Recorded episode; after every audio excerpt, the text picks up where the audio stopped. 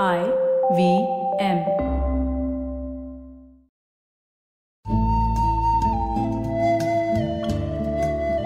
IVM के Hindi travel podcast टेढ़े मेढ़े रास्तों पर आपका स्वागत है टेढ़े मेढ़े रास्ते ही क्यों वो इसलिए कि घूमना भी तो ऐसे ही रास्तों की तरह पेचीदा और लगातार उतार चढ़ाव भरा होता है, जहाँ हर पल कुछ नया देखने और महसूस करने को मिलता रहता है। शर्त बस यही होती है कि आँख कान खुले रहने चाहिए।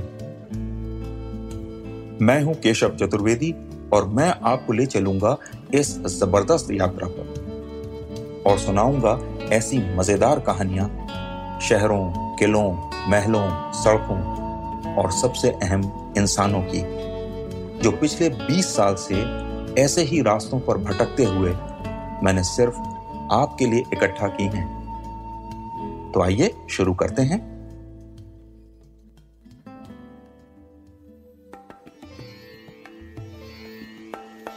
यात्रा कई बार किसी जगह से नहीं, बल्कि किसी इंसान के कारण जानी जाती है। आपको उस जगह की कोई खास यादें नहीं होती, लेकिन वो आदमी या औरत आपको हमेशा याद रह जाता है।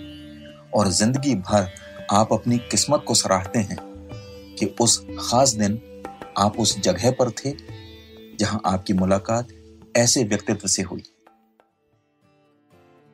ऐसी एक घटना मेरे साथ घटी जब मैं हिमाचल गया और कुल्लू के पास एक जगह है पलचान, वहाँ घूमने पहुँचा। उस जगह से जुड़ी मुझे ज़्यादा यादें नहीं हैं, क्योंकि मैं वहाँ ठहरा नहीं। लेकिन वहाँ मेरे साथी ने मुझसे कहा चलो तुम्हें स्नो टाइगर से मिलवाते हैं। मैंने सोचा, हो सकता है यहाँ कोई चिड़ियाघर हो, जहाँ स्नो टाइगर रहता हो। फिर लगा, स्नो टाइगर जैसी तो कोई प्रजाति नहीं होती। उसे तो स्नो लेपर्ड कहते हैं। इन्हीं सब उधेड़ बुन में चलते हुए हम एक मकान के सामने रुके। और देखा, लॉन में एक सत्तर साल का आदमी टहल रहा है।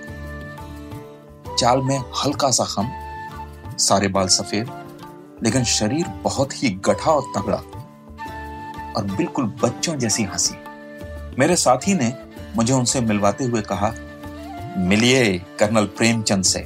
स्नो टाइगर ही नहीं, बल्कि हीरो ऑफ़ कंचन जंगा मेरे सामने माउंटेनियरिंग या पर्वतारोहण का एक विश्व प्रसिद्ध पर्वतारोही, या यूँ कहें कि महानायक खड़ा था।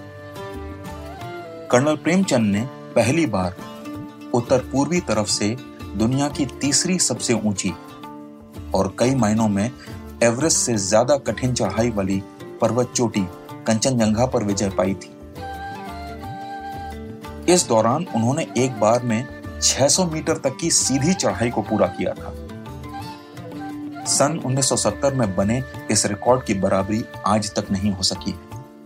उनसे बातचीत शुरू हुई और लगा कि कंचनजंगा के हीरो की असली कहानी तो एवरेस्ट के अभियानों में छिपी है।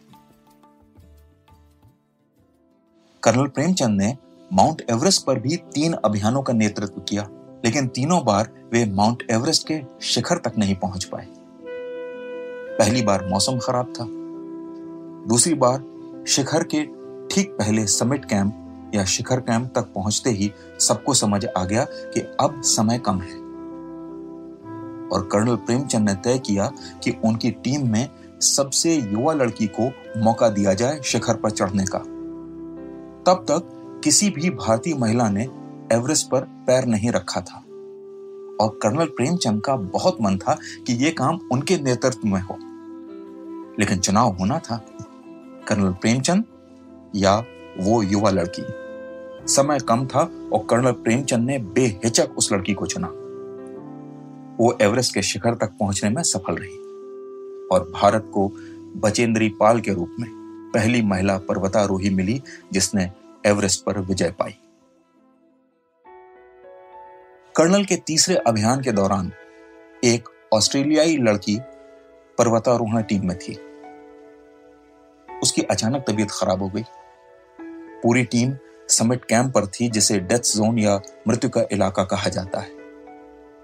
यहाँ ऑक्सीजन की इतनी कमी होती है कि पर्वतारोही एक दिन से ज़्यादा नहीं रुकते।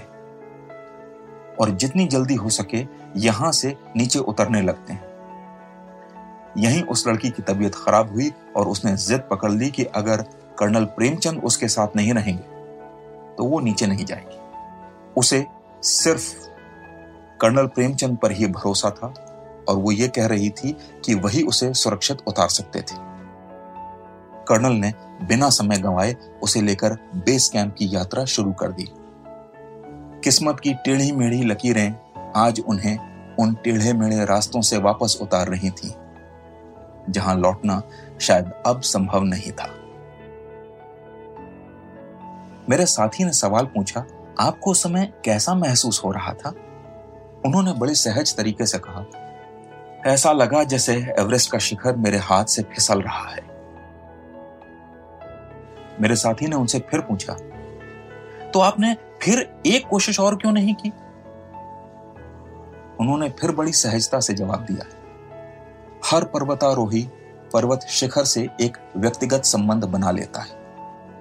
हर पर्वत शिखर की एक मर्यादा होती है और हर पर्वतारोही उसका सम्मान करता है। यह बड़ा ही आत्मीय और आध्यात्मिक संबंध होता है।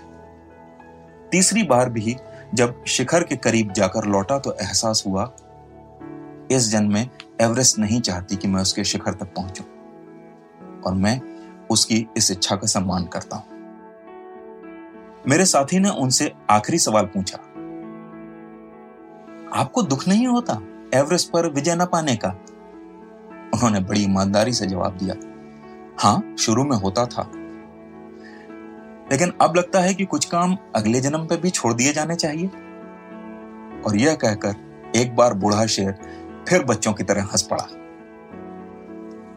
हमने हीरो से विदा ली और रास्ते भर में सोचता रहा कि कंचनजंगा की सफलता से बड़ा नायक तो एवरेस्ट की विफलता में छुपा हुआ था। तो आज टेढ़े मेढ़े रास्तों का सफ़र इसी मील के पत्थर पर खत्म होता है। अगली कड़ी में फिर किस्सों के किसी नए मोड़ पर मिलेंगे और वहाँ से फिर एक नए बिल के पत्थर तक साथ चलेंगे।